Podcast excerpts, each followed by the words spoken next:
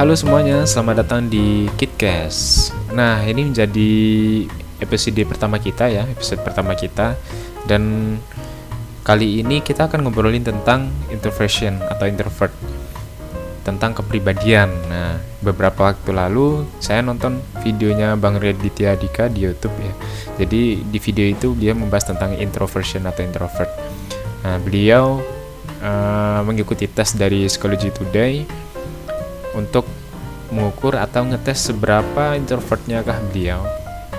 Uh, apakah Bang Radit ini introvert, bener-beneran introvert, atau ternyata Bang Radit ini extrovert, cuman ngaku-ngaku jadi introvert gitu. Karena beliau juga ragu dengan dirinya sendiri karena banyak banyak, uh, banyak sekali pertanyaan-pertanyaan yang uh, diajukan ke YouTube-nya gitu di komennya. Introvert itu seperti apa sih, seperti apa sih gitu kan. Jadi beliau pun, Bang Radit pun sekaligus lah sekalian gitu nunjukin sebenarnya seperti apa sih introvert itu menurut uh, ya data-data yang bisa kita percaya gitu lah ya. Ada referensi yang bisa kita jadikan acuan gitu, yaitu di Psychology Today. Nah, kali ini pun kita akan membahas tentang introversion dan referensinya juga sebagian dari Psychology Today. Nah, Uh, selain itu ya, kenapa kita membahas tentang ini, mem- membahas tentang kepribadian ini? Menurut saya menarik gitu ya, karena sebelumnya se- seberapa menarik sih bahasan tentang kepribadian gitu, seberapa menarik sih bahasan tentang psikologi. Buat kalian yang mungkin sedang kuliah atau sekolah S M A, S M P gitu ya, uh, mungkin belum ada mata pelajaran atau bukan mata kuliah yang kalian ambil tentang psikologi ini. Mungkin kalian ngambil di I P A atau di uh, ilmu pengetahuan sosial yang mungkin uh, itu tentang sejarah atau uh, tentang geografi atau yang lain-lain yang bukan psikologi. Nah, menurut saya di psikologi ini cukup menarik gitu untuk di uh, kepoin gitu ya ilmu-ilmunya. Nah, ceritanya dulu saya kan ngambil mata kuliah, eh, saya kan ngambil jurusan manajemen S D M ya, manajemen sumber daya manusia. Nah, di situ ada mata kuliah yang membahas tentang hmm, psikologi organisasi gitu. Jadi ada psikologi di dalam organisasi itu, ada kelompok, ada individu juga. Individu ya karyawan-karyawan itu, pegawai-pegawainya. Nah, di situ adalah singgungan-singgungan tentang perilaku organisasi, termasuk budaya organisasi yang di dalamnya itu ada manusianya gitu. Yang membuat saya tertarik itu dosennya. Jadi dosennya itu emang menurut saya expert sih untuk untuk jelasin tentang materi kuliah ini. Jadi emang beliau beliau juga bukan sekedar dosen, jadi uh, beliau juga sampingnya sebagai konsultan gitu. Jadi untuk untuk dunia seperti ini beliau sudah bukan bukan ini lagi ya, bukan kaleng-kaleng lagi ya. Emang udah emang udah jadi bidangnya gitu. Jadi menarik sekali ketika ketika beliau-beliau dosen-dosen ini menjelaskan materinya gitu, bahasanya, terus wawasannya itu luar biasa menarik gitu. Akhirnya s- karena setertarik, uh, setertarik itu di kelas gitu ya, di bangku kuliah. Nah, setelah pulang kuliah, saya pun mencari lagi lebih jauh gitu tentang perilaku manusia, emosi manusia, dan lain-lain. Nah, itu sangkutannya nggak jauh-jauh dari psikologi. Nah, kalau menurut saya sebegitu menariknya itu karena ya banyak sekali aspek-aspek yang bisa kita pelajari lebih dalam gitu ya, yang kita pelajari tentang manusia itu sendiri. Kita pelajari tentang manusia berarti kita mempelajari diri kita sendiri gitu, emosi kita, perilaku kita, kenapa kita bisa bersikap A, kenapa kita bersikap B, kenapa kita bisa merasakan A, kenapa kita bisa merasakan B, dan lain sebagainya. Itu kita pelajari juga di situ. Nah, selain itu, kenapa saya letakkan di awal tentang kepribadian ini? Karena uh, sebelum kita membahas apa yang ada di luar di diri kita, baiknya kita mengenal lebih dulu apa sih yang ada di dalam diri kita gitu. Siapa sih kita sebenarnya? Apa sih yang bisa berdampak dari dalam diri kita keluar gitu ya. Baru dah setelahnya kita bahas apa sih yang terjadi di lingkungan sekitar kita. Kemudian gimana respon yang tepat yang bisa kita persiapkan untuk menghadapi apa yang terjadi di luar sana gitu, dengan diri kita yang sekarang yang kita sudah lebih paham gitu. Nah, lanjut kita akan ngobrolin tentang apa itu intro, introvert, introvert atau introversion. Nah, teori tentang introversion ini pertama kali dicetuskan oleh Carl Gustav Jung. Nah, beliau ini asal Swiss ya, atau Carl Jung gitu, lebih banyak dikenal orang sebagai Carl Jung. Jadi menurut beliau ini uh, introvert didefinisikan sebagai sikap atau karakter yang orientasinya itu subjektif gitu secara mental. Nah, sebenarnya bukan introvert aja, ada dua kepribadian yang yang sempat booming gitu ya. Itu tentang introvert extrovert. Nah, beliau ini pencetusnya. Uh, kalau definisi tadi itu secara sederhana, secara awam gitu ya, kalau saya nangkapnya sih uh, dalam kehidupan seorang introvert gitu ya, segala sikap perilakunya itu banyak didasarkan pada pemikiran di dalam dirinya gitu. Jadi dia uh, hidup uh, pemikirannya itu ke dalam gitu, bukan keluar. Contohnya itu uh, orang-orang introvert itu lebih cenderung berimajinasi dan berinteraksi dan pikirannya sendiri gitu. Jadi lebih suka menghayal, maksudnya e, ketika menonton film itu langsung terbawa gitu. Jadi filmnya ini menceritakan tentang apa, runtut gitu, pemikirannya runtut, dia ke dalam pemikirannya. E, di semuanya polanya itu selalu dibaca gitu. Ketika membaca juga membaca buku juga lebih mudah untuk terjun langsung gitu. Dalam jadi bacanya itu udah langsung menyatu dalam dalam dirinya gitu, e, dibanding menerima rangsangan dari luar. Nah, lebih biasanya orang-orang introvert ini lebih nyaman di rumah, baca buku, nonton film, melukis, gaming, ya pokoknya kegiatan-kegiatan yang cenderung soliter gitu ya, kegiatan-kegiatan yang cenderung asik buat dilakuin sendiri gitulah, dibanding bersosialisasi secara terus menerus gitu.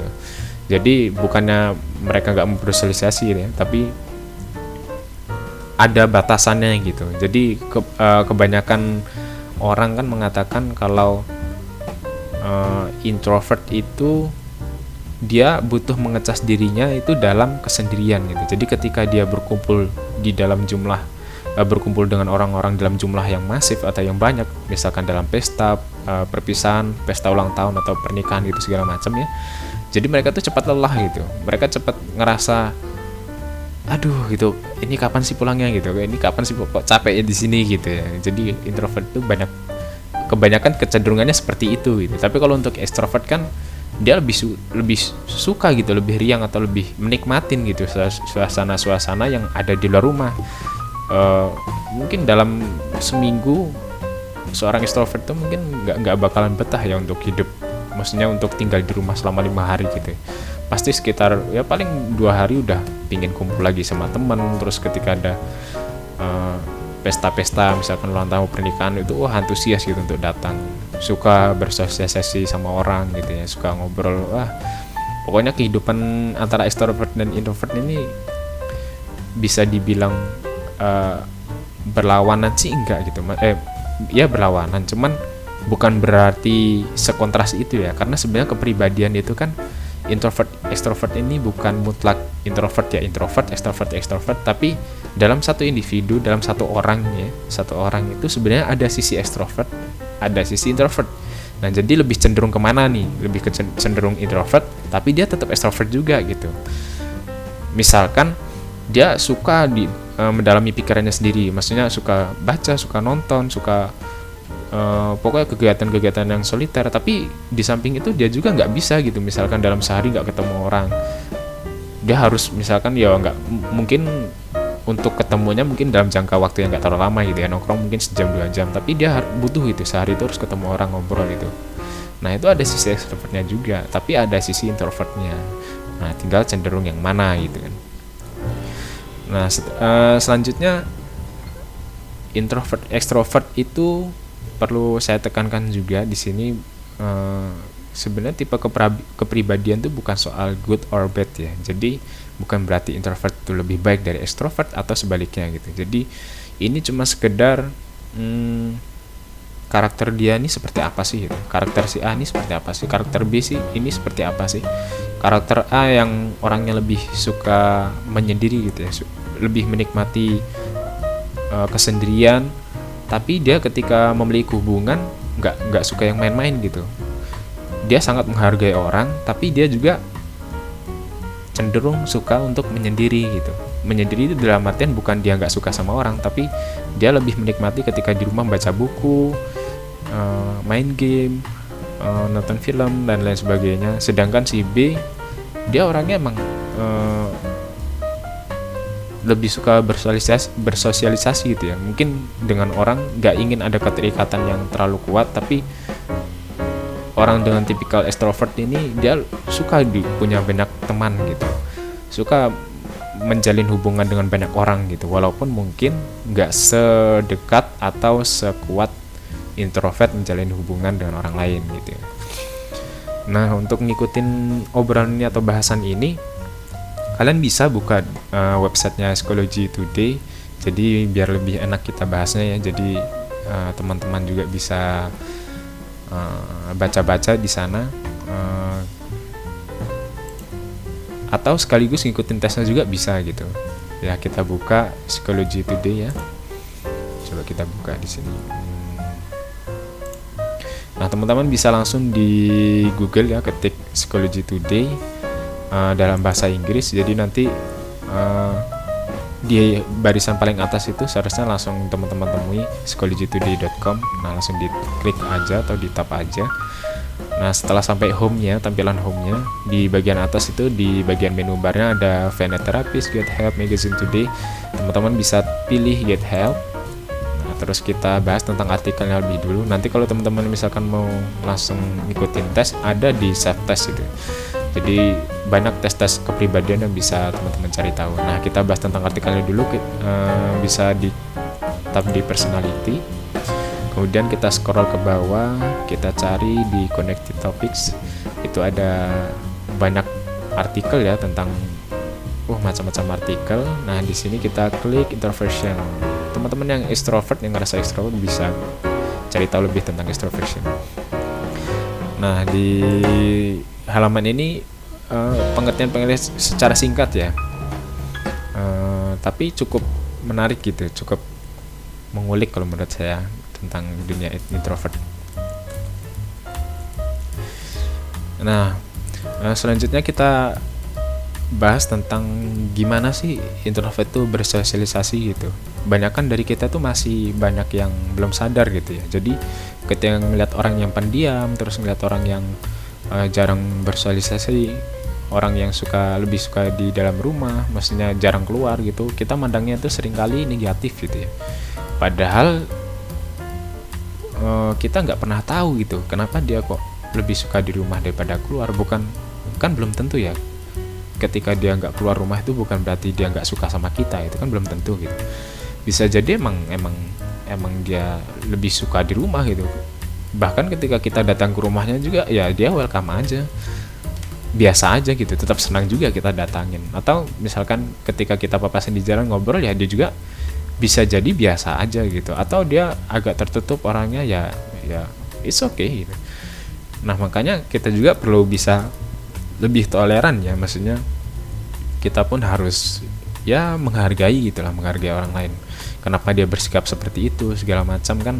Ya, kita juga harus bisa menghargai, karena belum tentu juga orang melihat kita itu semuanya bagus gitu. Maksudnya dalam artian gak semua orang bisa memahami diri kita. Makanya ketika kita gak bisa dipahami orang, oleh orang lain, merasa gak, gak dipahami oleh, oleh orang lain gitu kan, kadang kita merasa negatif gitu ya. Maksudnya insecure, apa, insecure gitu, ngerasa gak nyaman, gak aman gitu. Kenapa seorang ini kok gak bisa ngerti gitu, Kita Kita bersikap seperti ini kan ada alasannya. Nah, makanya dengan salah satu uh, ilmu bidang inilah ya, tentang tentang introvert extrovert itu, harapannya kan kita bisa lebih memahami diri sendiri dan memahami orang lain. Kenapa mereka bersikap seperti itu gitu. Nah, pertama nih ya, meskipun introvert sama extrovert itu cenderung berlawanan gitu ya. Nah, seringkali orang bilang itu introvert, orang yang pendiam ini nggak suka gitu sama orang, atau mereka pemalu gitu, atau atau takut gitu sama orang, atau nggak tahu ya, maksudnya banyak sekali hal-hal negatif yang orang pikirin gitu ya, karena karena kita kita nggak tahu, nggak nggak ada kepastian tentang orang ini gitu, kita nggak pernah tahu tentang orang ini. Jadi sebenarnya itu ya, dunia-dunia introvert itu mereka bukan bukannya takut sama orang, bukannya nggak suka bersosialisasi dengan kita, bukan nggak suka berteman dengan kita, bukannya mereka takut menghadapi orang lain gitu, bukan. Tapi ada perbedaan antara introvert dan antisosial. Mungkin antisosial kita nggak bahas di sini ya, tapi ada perbedaan yang jelas antara antisosial dan introvert. Itu beda, nggak sama. Jadi emang emang ada ada beberapa kesamaan, misalkan eh, keterbatasan jumlah teman gitu ya. Introvert memang cenderung lebih suka pertemanan yang sedikit gitu ya, tapi berkualitas, dalam artian hubungan yang dekat, secara emosional juga dekat, dan hubungan yang dibangun atas dasar pengertian, saling mengerti gitu. Jadi bukan teman pertemanan yang sekedar basa-basi, ya mereka nggak masalah gitu. Ketika berteman dengan ya sekedar kenal itu nggak masalah gitu. Cuman mereka lebih nyaman, lebih menikmati ketika teman itu nggak perlu banyak gitu, secukupnya tapi berkualitas. Nah seperti itu. Nah juga seringkali orang-orang introvert ini ketika ada bahasannya, ada obrolan, misalkan nongkrong gitu ya, nongkrong-nongkrong kita ngobrol, mereka lebih suka dengan bahasan-bahasan yang agak lebih serius gitu, lebih mendalam, yang lebih bermakna gitu. Mereka menikmati obrolan-obrolan yang seperti itu dibanding ya sekedar basa-basi, hehehe gitu.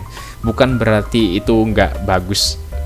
Bukan, ini bukan soal good or bad ya. Jadi pembicaraan-pembicaraan yang receh, ringan, nggak nggak ada makna itu sebenarnya juga kan sebenarnya perlu gitu untuk mendekatkan emosi kita dengan orang lain, e, membawa suasana yang lebih lebih cair gitu, itu juga diperlukan gitu. Bukan berarti mereka bilang obrolan receh itu nggak perlu atau seperti apa gitu. Cuman mereka emang menikmatin hal-hal yang lebih serius gitu, lebih mendalam gitu. Jadi bukan masalah good or bad ya.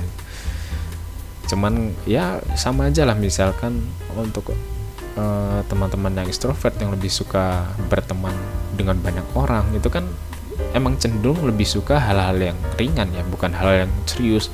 Pasti teman-teman ekstrovert juga ketika ngobrol terlalu serius dan itu terus-menerus pasti lama-lama bosan gitu. Tapi ini kebalikannya dengan teman-teman ekstro- introvert. Buat teman-teman introvert ini obrolan serius yang panjang itu tetap buat mereka menarik gitu, nggak nggak cenderung nggak akan capek untuk bahas tentang seperti ini dalam waktu yang lama gitu.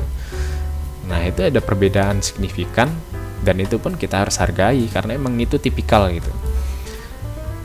Nah selanjutnya, selain obrolan yang lebih serius, mereka juga ketika berkumpul itu lebih cenderung jumlah orang dalam lingkup sosialnya itu sedikit gitu. Misalkan kumpul di kafe, ya mereka lebih suka dengan dengan uh, orang lingkup yang kecil gitu. Misalkan tiga atau lima orang gitu lah, nggak terlalu banyak gitu. Jadi kalau misalkan terlalu banyak pun bakalan pusing juga, dia bakalan habis energinya itu untuk menghadapi situasi yang seperti itu gitu. Berbanding terbalik dengan ekstrovert yang lebih suka dengan kerumunan lebih banyak ya, misalkan dalam pesta pernikahan atau atau ulang tahun atau perpisahan segala macam, lebih nikmatin gitu. Mau berjam-jam lamanya di tempat pesta itu ya mereka nggak akan masalah gitu. Setelah bertemu dan ini ingin bertemu dan ini, setelah bertemu dan ini ingin bertemu dan ini, atau setelah ngobrol ini ingin ngobrol ini terus gitu. Untuk seorang extrovert itu nggak nggak akan ada masalah gitu, lebih cenderung seperti itu. Tapi untuk introvert mereka lebih suka hal-hal yang uh, privat gitu ya, maksudnya Hmm, lingkupnya lebih kecil itu, lebih nyaman gitu. Ngobrol dengan dua sampai tiga orang itu lebih nyaman dibanding harus berkumpul dalam jumlah yang banyak. Nah seperti itu. uh, Kemudian tadi ada menyinggung sedikit tentang antisosial ya. Jadi sebenarnya antara pemalu, uh, bedanya introvert pemalu, introvert pemalu dan antisosial itu mereka sama-sama dalam hal pergaulan itu terbatas gitu, nggak memiliki banyak teman sama halnya seperti extrovert gitu ya. Cuman perbedaan yang signifikan, mereka itu memilih gitu. Jadi mereka uh, si introvert ini, kalau pemalu sama antisosial kan mereka nggak memilih ya, emang emang jiwanya seperti itu. Ketika antisosial berarti dia nggak ada pilihan untuk berteman atau nggak berteman gitu. Tapi mereka memang nggak nggak nggak bisa berteman gitu.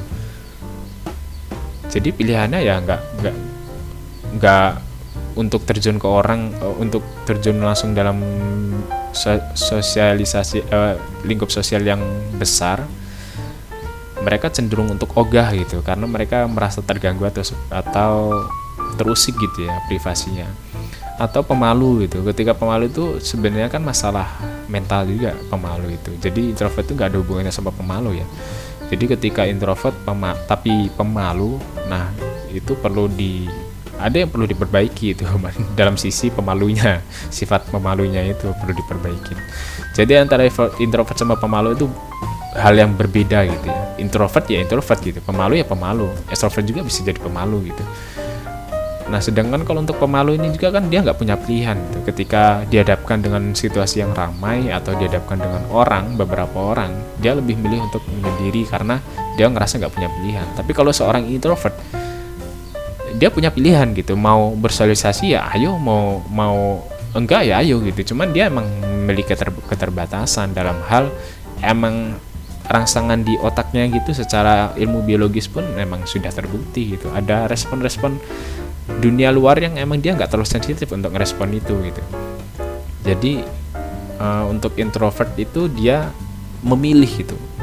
Dia uh, memilih untuk misalkan untuk membahas, dia lebih membahas hal yang serius atau nggak serius. Dia memilih gitu.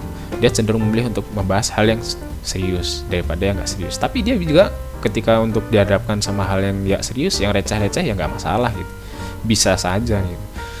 Dan mereka juga nggak pernah ragu untuk bersosialisasi, bersosialisasi untuk seorang introvert nggak pernah ragu sama sekali. Hanya mereka membatasi lingkupnya aja.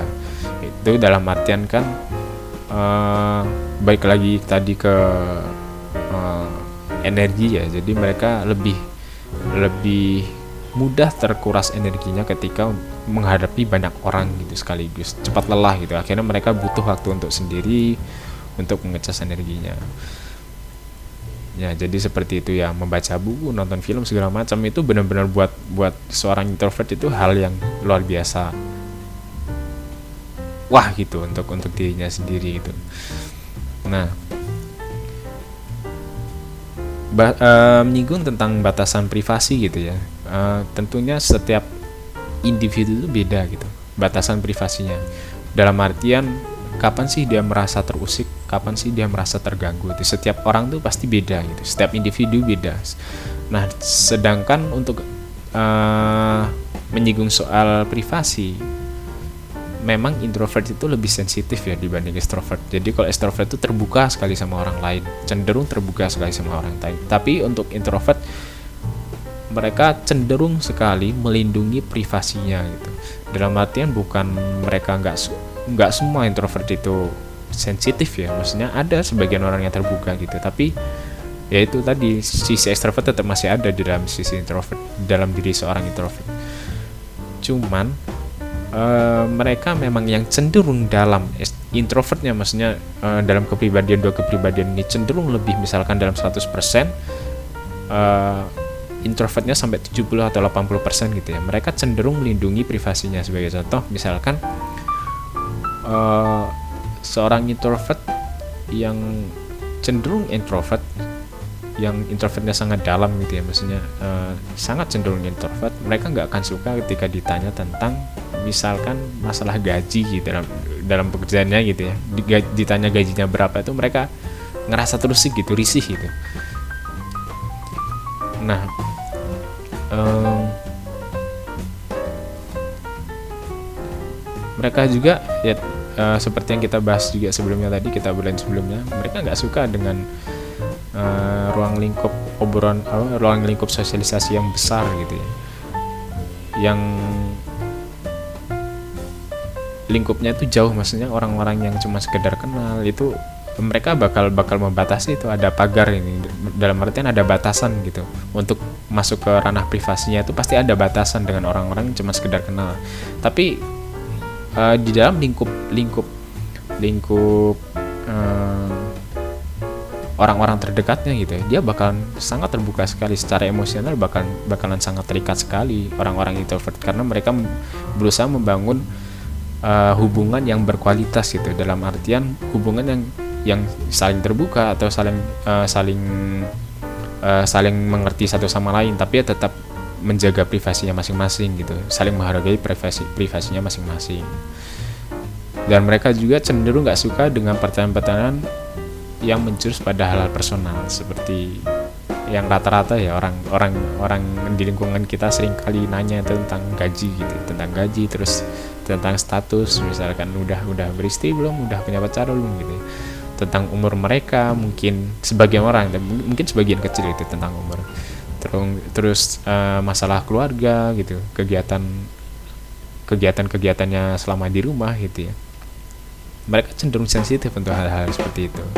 Kalau saya sendiri memang ada sebagian yang sangat sensitif gitu ya, misalkan tentang jumlah gaji, gaji kamu berapa sih di sini, itu itu kalau menurut saya itu privasi banget ya, entah gaji itu besar atau kecil, nggak saya nggak pernah bandingin gitu ya, gaji saya lebih kecil atau lebih besar dari orang. Cuman ketika ditanya itu kayak seperti itu hal privasi banget gitu, kenapa kata mbak sih ditanyain gitu.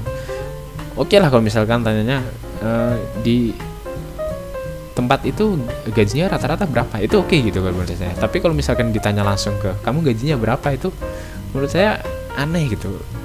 Kalau menurut saya malah nggak sopan rasanya, itu soalnya hal yang privat banget buat saya.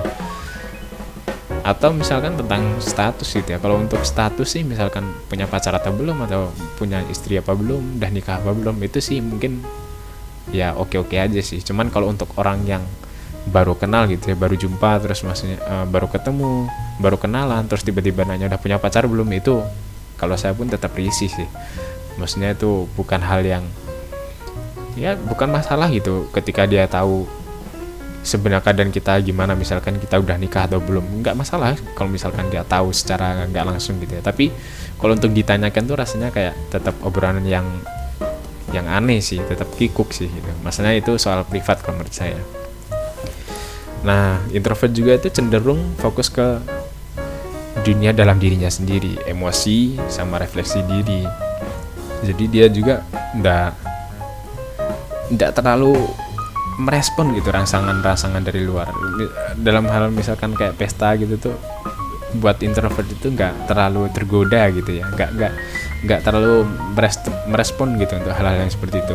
Biasa-biasa aja gitu, maksudnya ketika datang ya biasa aja gitu. Tapi kalau misalkan boleh pulang lebih cepat ya oke okay, gitu. Menurut introvert kayak gitu itu, cenderung kayak gitu. Dia juga lebih suka berimajinasi gitu, interaksi sama pikiran sendiri. Jadi dibanding sama dunia introvert ya, dunia introvert itu ketika mendapat mendapatkan pencapaian itu bakalan dipestakan bersama-sama gitu. Maksudnya Uh, misalkan dalam karir gitu, mencapai proyek tertentu gitu, berhasil dalam dalam melaksanakan proyek gitu, dia bakalan ngerasa bahwa oh ini ini perlu di dirayakan ini perlu dirayakan sama-sama nih. Jadi semua orang bisa ngerasain kesenangan yang sama, euforia-nya itu lebih lebih tinggi gitu untuk seorang extrovert. Tapi kalau untuk seorang introvert ketika mencapai sesuatu ya itu untuk dirinya sendiri gitu, dalam artian bukan egois ya, maksudnya dalam artian oh oke okay, gitu, maksudnya hmm, hovernya tuh nggak setinggi extrovert lah.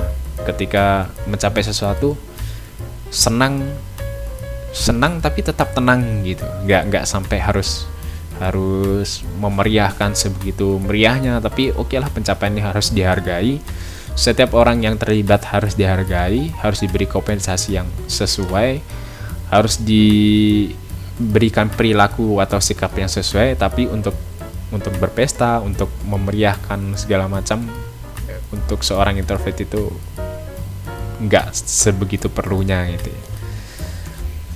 Nah, introvert juga yang tentu dari rangkuman tadi, dari semua yang disampaikan tadi, tentunya seorang introvert itu butuh namanya personal space. Jadi dia butuh jarak nih antara privasinya dengan kekepoan orang lain gitu. Dalam artian Oke, okay, kalau kita kita sudah dekat, kita punya hubungan yang berkualitas, oke, okay, kita sama-sama terbuka, sama-sama menghargai, sama-sama mengerti.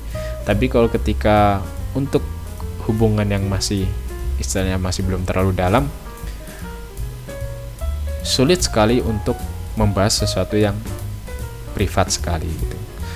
ya, ketika mereka ingin menceritakan sendiri ya, maksudnya seorang introvert ingin menceritakan masalahnya sendiri itu oke lah, tapi kalau untuk ditanyakan secara langsung gitu tanpa perlu tanpa ada basa-basi lebih dulu atau tanpa ada pengenalan lebih dulu, mereka bakalan ngerasa terganggu banget itu, seperti itu. Nah kemudian eh, kesalahpahaman yang sering timbul gitu dalam pergaulan sosial ya antara introvert dan extrovert. Nah seringkali ini dalam lingkungan yang baru, pertemuan yang baru atau baru kenal, extrovert introvert ini sering kali salah paham. Nah misalnya introvert berusaha memahami alur percakapan, biasanya mereka itu dengarnya dalam gitu. Misalkan ketemu terus ngobrol gitu ya, mereka lebih lebih cenderung diam. Soalnya mereka mencari pola, orang ini ceritanya seperti apa sih, mereka cari polanya gitu, yang dimaksud yang ingin disampaikan orang ini apa sih. Nah, mereka lebih cenderung diam, mengamati, menganalisis. Nah mereka ingin menangkap apa sih yang ingin disampaikan si seseorang ini gitu, dia ingin cerita apa sih yang ingin dia ceritakan, dia lebih cenderung menganalisis. Nah tapi terkadang kesalahpahamannya timbul. Nah ketika dia diam, berusaha menganalisis, kadang seolah-olah nggak mendengarkan gitu ya, tapi sebenarnya mereka lagi lagi nyari polanya gitu. Nah si si si orang yang bercerita nih kadang merasa kayak kok diem aja gitu, nggak ada respon gitu kan. Jadi dia ada dua pilihan nih, mendorong dia untuk terus cerita karena dia nggak ada respon gitu, maksudnya dalam artian Uh, karena dia diam gitu ya, wah ini kayaknya kalau nggak di ini kikuk nanti nih ya, di akhirnya dia cerita terus, atau dia malah tersinggung jadinya karena si orang ini, si introvert ini nggak ada respon gitu, jadi berhenti terus akhirnya hening, kikuk. Nah ini pikirannya udah macam-macam nih, jangan-jangan dia nggak suka nih sama aku, atau jangan-jangan aku kurang menarik atau segala macam gitu ya, padahal nggak seperti itu juga gitu. Cenderungnya introvert tetap Uh, memahami pola cerita itu tetap gitu. Jadi mendengarkan, mereka cenderung jadi pendengar yang baik kok.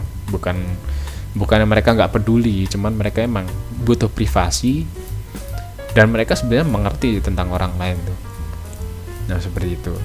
Nah terus yang paling sering ditanyakan juga, introvert itu bahagia nggak sih? Saya pernah uh, lihat salah satu postingan ya, itu uh, akun yang di Instagram ya, akun yang lumayan besar juga, uh, pernah memposting yang uh, postingannya itu kurang lebih uh, jangan sampai anak bapak jadi seorang introvert gitu, karena karena perilaku mendidik di masa kecil gitu ya, maksudnya jadi uh, pendidikan yang diberikan orang tua di masa kecil itu harus dijaga, dalam artian uh, jangan sampai terlalu over untuk uh, terlalu keras kepada anak, yang akhirnya anak ini kelak ketika dewasa menjadi seorang introvert. Seakan-akan introvert itu hal yang negatif gitu, yang banyak dihindari oleh orang gitu, jangan sampai kita jadi introvert. Nah balik lagi, sebenarnya introvert extrovert itu punya sisi kebahagiaannya masing-masing gitu. Kita lebih senang atau lebih mudah menerima ketika orang bahagia itu tertawa, pesta, hura-hura atau uh, euforianya tinggi gitu, rasa senangnya tuh luar biasa tinggi gitu. Itu ditunjukkan dalam ekspresi yang wah meluap-meluap gitu, bahagia, tertawa segala macam, pesta dengan teman-teman. Nah sebenarnya ada dua sisi dua sisi kebahagiaan yang emang kita nggak bisa diukur dalam, maksudnya perbandingannya bahagianya kita seperti bahagia mereka atau bahagianya mereka seperti bahagia kita, menjadi bahagianya kita itu bukan seperti itu. Jadi kalau untuk seorang introvert itu mereka lebih suka dengan hal-hal yang tenang gitu. Misalkan dalam pesta mereka nggak nggak nggak suka keriuhan gitu, mereka suka hal yang tenang. Begitu juga dalam hal kebahagiaan.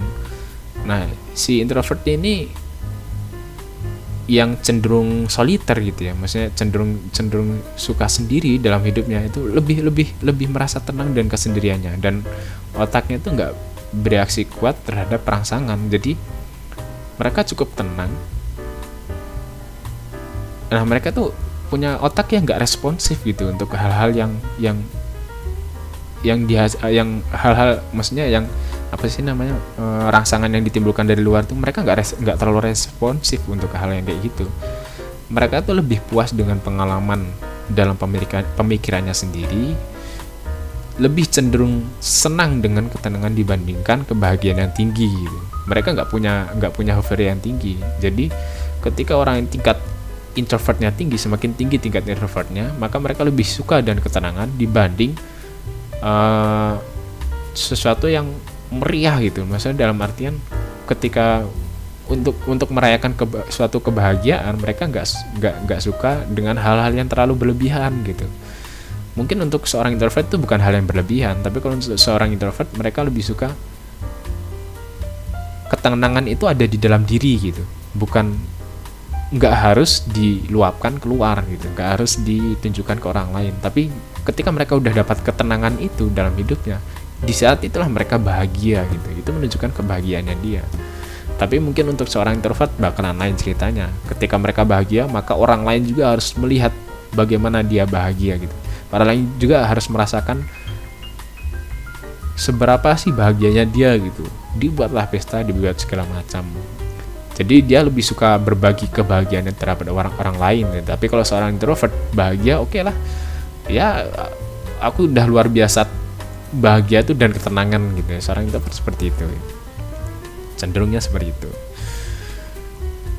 Nah, dari semua bahasan tadi, jadi uh, introvert extrovert itu balik lagi kembali lagi itu bukan masalah good or bad ya. Jadi uh, tetap dengan mengetahui siapa kita, dengan mengetahui apa yang ada di dalam diri kita, harapannya kan kita bisa lebih memanage diri gitu, mengelola diri. Jadi kita nggak lagi merasa Uh, mungkin seorang introvert yang gak mengenal dirinya introvert, gak lagi merasa kenapa sih kok aku sama orang lain tuh eh, kok susah gitu bersosialisasi sama orang lain. Dalam artian uh, kok orang ini suka sekali di pesta gitu. Maksudnya ketika melihat teman-temannya kok senang sekali dengan pesta, kenapa sih aku gak suka dengan pesta, sering ngerasa pengen cepet pulang atau segala macam, sering cepet lelah gitu.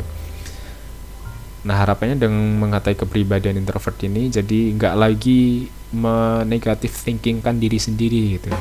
Jadi bisa memaklumin ketika memang dia berbeda, dirinya berbeda dengan orang lain, bukan berarti dirinya salah gitu. Bisa jadi memang dirinya salah, tapi dengan mengenal diri sendiri, oh ada sih ternyata dalam pengetahuannya, dalam ilmu pengetahuan itu ada namanya introvert gitu. Dan ini berdasarkan hasil penelitian, bukan abal-abal gitu, yang yang emang sudah berpuluh-puluh tahun yang lalu dicetuskan, bukan baru-baru ini. Jadi ketika dia merasa lelah untuk ngikutin pesta yang terlalu lama, oh ternyata itu hal yang wajar gitu. Nah, dengan mengetahui hal-hal yang seperti ini kan, jadi kita nggak perlu merasa terus-terusan insecure gitu, ngerasa nggak nyaman, nggak aman, karena sering membandingkan diri dengan orang lain. Nah, tujuannya seperti itu. Nah, pentingnya memahami diri sendiri dan menghargai diri sendiri itu punya dampak ke orang lain ya. Jadi sebelum kita bisa menghargai orang lain, kita harus bisa menghargai diri sendiri. Kalau kita lebih mengutamakan menghargai orang lain dan gak menghargai diri sendiri, ujung-ujungnya jatuhnya kecewa gitu. Ketika kita terus-terusan mendahulukan orang lain dibanding mendahulukan diri sendiri ya. Misalkan contoh mudah sekali itu, misalkan kita suka membantu orang lain, maksudnya dalam artian ketika kita punya uang lebih kita sedekahkan terus, tapi kita nggak pernah memperhatikan diri sendiri dalam artian seberapa cukupkah makan kita gitu. Dalam artian bukan bukan kita rakus ya, tapi seberapa cukup gitu, seberapa cukuplah cukupkah kebutuhan kita. Nah, itu yang kalau menurut saya lebih lebih penting untuk didahulukan sebelum kita mencukupi orang lain gitu. Dengan diri kita yang cukup, maka kita akan lebih mudah dan lebih ikhlas untuk mencukupi orang lain, membantu orang lain gitu. Nah, konsep mengenal dan memahami diri sendiri itu sebenarnya udah jadi kampanye dalam dunia per psikologian masa kini gitu, dalam dalam masa modern ini. Jadi uh, tujuannya itu sebenarnya untuk mencapai mental health, jadi kesehatan mental gitu ya. Soalnya semakin majunya zaman, bukan masalah keadaan fisik yang masih lagi nggak sehat. Oke lah, kalau zaman dulu kita ekonomi masih mayoritas secara mayoritas ekonomi masih sulit, maka kesehatan yang sulit sekali untuk di yang perlu sekali untuk diutamakan adalah kesehatan fisik. Kesehatan mental juga termasuk, tapi Semakin majunya zaman, semakin meningkatnya ekonomi, kesehatan fisik bakal semakin tergant- ter- terbantu gitu, karena mak- mak- pakan cukup, pakan mungkin uh, semakin terjangkau, karena ekonomi terus juga terus semakin meningkat. Tapi di samping itu persaingan, tuntutan tuntutan biaya hidup segala macam bakal ber- berdampak langsung terhadap mental kita.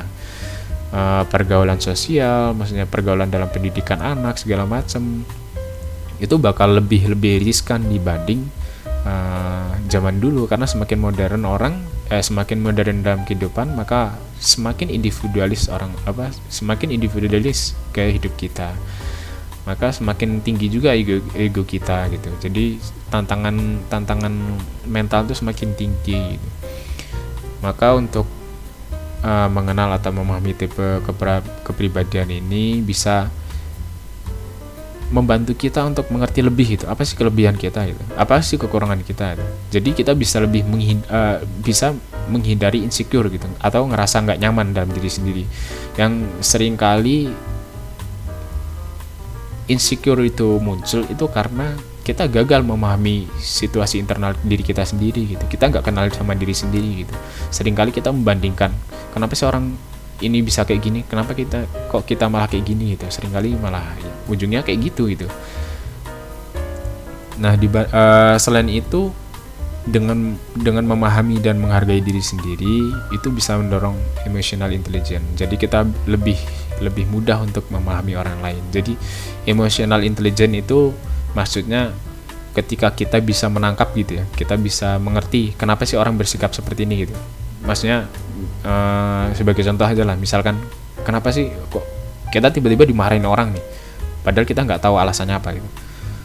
Maksudnya karena kita, maksudnya kita nggak berbuat salah apa-apa, tapi kok tiba-tiba dimarahin orang nih, diomelin segala macam.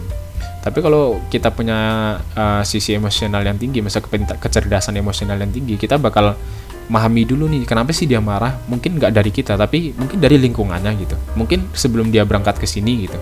Nah, kecerdasan emosional itu sangat penting sekali untuk untuk dipelajarin di masa-masa ini, karena ketika kita bekerja, ketika kita berhadapan sama orang, yang zaman sekarang dituntutnya itu emotional intelligence, bukan lagi tentang seberapa pintarnya kita dalam hal pengetahuan gitu, nggak nggak nggak nggak cukup sampai di situ gitu. Tapi sekarang emotional intelligence juga dituntut dalam dunia uh, kerja atau dunia usaha segala macam. Banyak dituntut tentang emotional intelligence. Mungkin nanti teman-teman bisa cari tahu lebih lanjut ya tentang itu.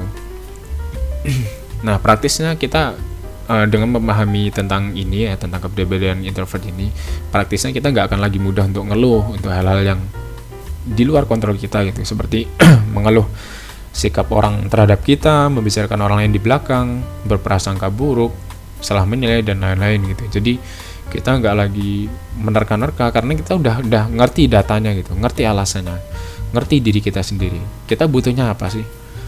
Yang perlu kita lakuin apa sih? Nah, itu setelah kita mengetahui itu, jadi kita nggak perlu nggak perlu terlalu merepotkan diri dengan hal-hal yang di luar diri, dari diri kita gitu ya.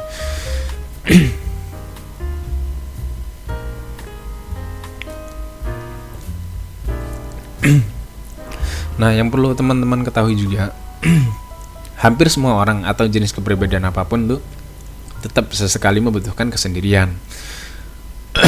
Mau itu extrovert atau introvert, seorang bahkan seorang extrovert pun ketika dia terus-terusan mengikuti pesta, pasti suatu saat juga bakal butuh namanya uh, me time gitu lah. Bahasa modernnya sekarang me time gitu kan, uh, waktu untuk diri sendiri gitu. Maka dari itu uh, hal perihal kepribadian ini itu kecenderungannya kecenderungannya setiap individu itu beda-beda gitu.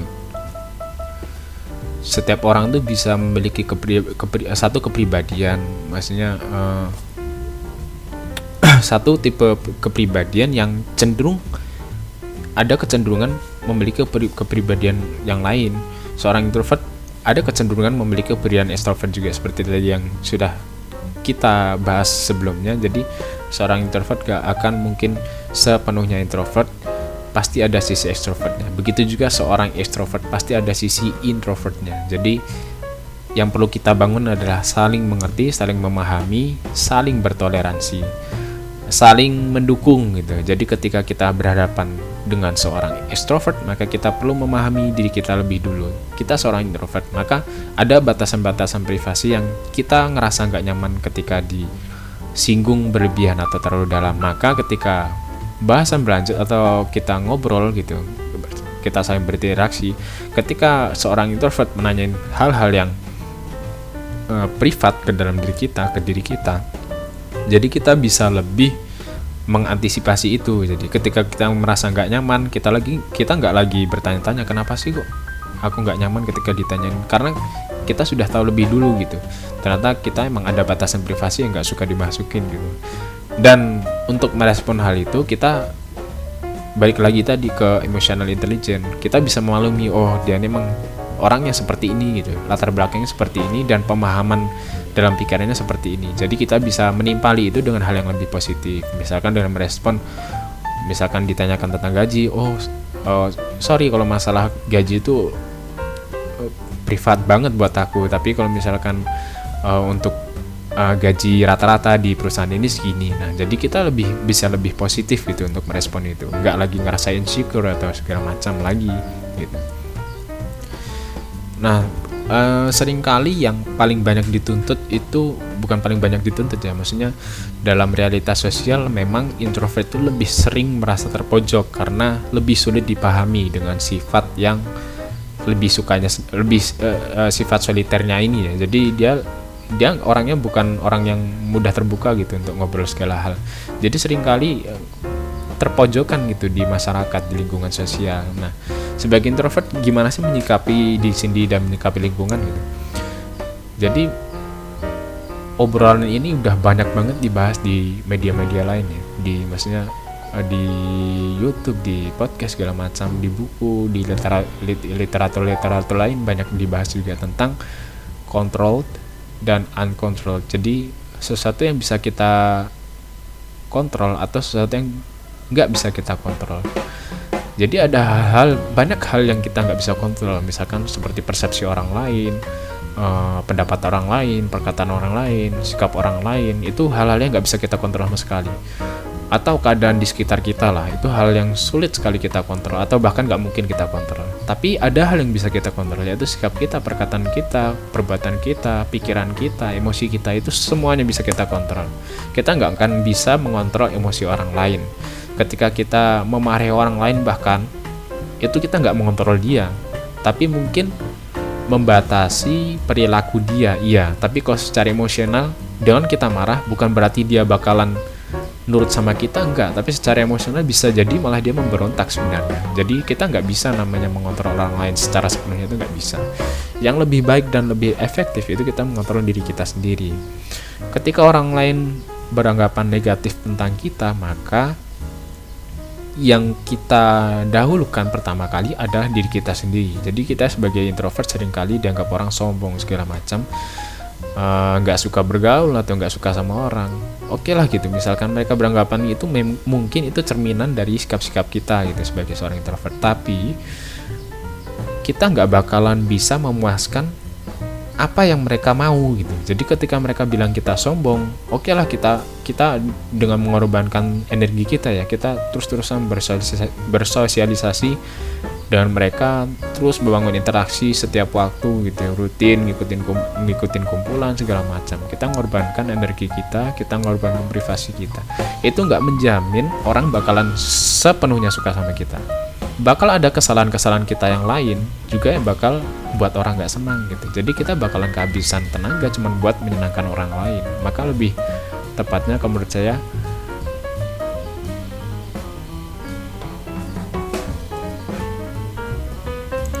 bahkan menurut saya lebih baik menerima keadaan gitu. Jadi ya nerima, nerima diri sendiri ketika ada hal yang gak kita kita nggak bakal disukain orang, ya emang emang itu risikonya gitu. Jadi dengan menjadi apapun di mata orang lain nggak menjadi sepenuhnya kita bakal disukai atau nggak disukain gitu. Terima keadaan lebih dulu ya, kita lakuin aja apa yang kita bisa gitu. Jadi kita nggak memaksakan diri lagi untuk uh, berperilaku atau bersikap agar disukai orang lain. Nah selanjutnya bisa nggak sih kepribadian itu diubah gitu? Ada dua hal yang uh,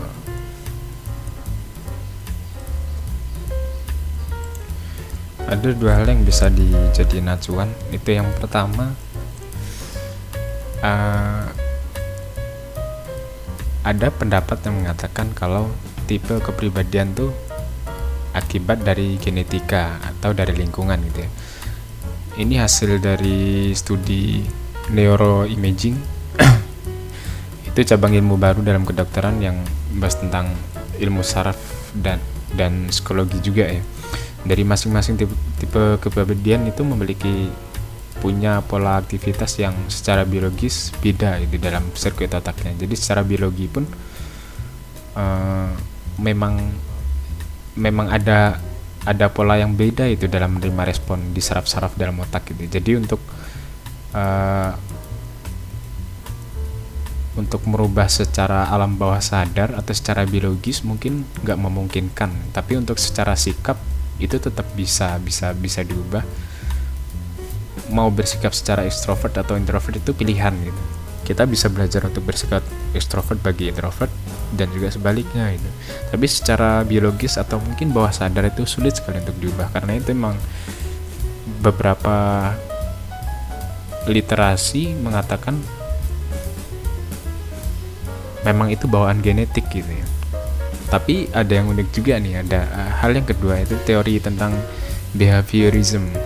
Ini yang mencetuskan John B. Watson dari Amerika, yang dikenal dengan prinsip stimulus respon bond ya. Jadi perilaku manusia itu terbentuk dari pengalaman terhadap lingkungannya, bukan faktor genetik, alam bawah sadar atau hal apapun yang nggak nampak gitu ya. Jadi Uh, perilaku atau sikap itu yang yang nampak secara kasat mata, eh, secara pandangan mata itu nampak, itu bisa diubah gitu.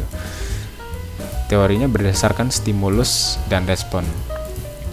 Jadi menurut beliau ini, menurut John B. Watson ini, ketika manusia itu baru lahir, manusia nggak bawa apapun gitu. Manusia hanya berkembang berdasarkan stimulus yang diterima dari lingkungannya gitu. Jadi lingkungan yang buruk bisa menghasilkan manusia yang buruk. Begitu juga lingkungan yang baik dapat menghasilkan manusia yang baik. Nah, semua perilaku atau sikap manusia ini uh, adalah bentuk respon yang ditimbulkan oleh rangsangan gitu. Jadi jadi semua sikap kita atau respon kita itu sebenarnya bisa diamatin gitu. Maka kalau uh, apa e, rangsangan atau stimulus itu bisa diprediksi dan bisa e, maka bisa dikendalikan gitu. Begitu juga dengan respon gitu. Ketika respon itu bisa diprediksi atau diketahui, respon pun bisa dapat dikendalikan. Jadi e, dalam ilmu ini da, e, dalam teori behaviorism ini mengatakan bahwa sikap dan perilaku manusia itu berdasarkan respon dan stimulus. Jadi seseorang akan merespon uh, sesuatu hal yang itu muncul dari lingkungannya gitu. Jadi uh, stimulus atau rangsangan itu bisa diteliti dan bisa juga dikendalikan. Begitu juga responnya bisa diteliti dan bisa dikendalikan. Ini bakal lebih seru lagi kalau misalkan kita perdalam ya tentang teori behaviorism ini, karena teorinya juga ini panjang gitu, penjelasannya juga panjang. Ada ada uji cobanya sendiri, ada uh, ada ada penelitiannya sendiri gitu oleh uh, John B. Watson yang yang menarik juga untuk dibahas sebenarnya. Uh, jadi intinya intinya kalau secara bawah sadar gitu, secara secara atau secara biologis itu memang ada sesuatu yang yang yang membentuk seorang untuk berperilaku tertentu gitu. Ada hal-hal yang secara genetik atau biologis gitu ya, membawa membawa sifat orang gitu dari dari dari dia sejak dia lahir sampai dewasa gitu. Tapi ada juga sifat-sifat yang bisa dirubah ketika dia mengalami uh, atau merespon lingkungan di sekitarnya gitu. Ketika kecil dilatih seperti apa, maka besarnya bakalan mengikutin gitu, cenderung mengikuti apa yang yang pernah dialami di masa kecilnya. Jadi kemungkinan bisa diubah tuh tetap ada kemungkinan.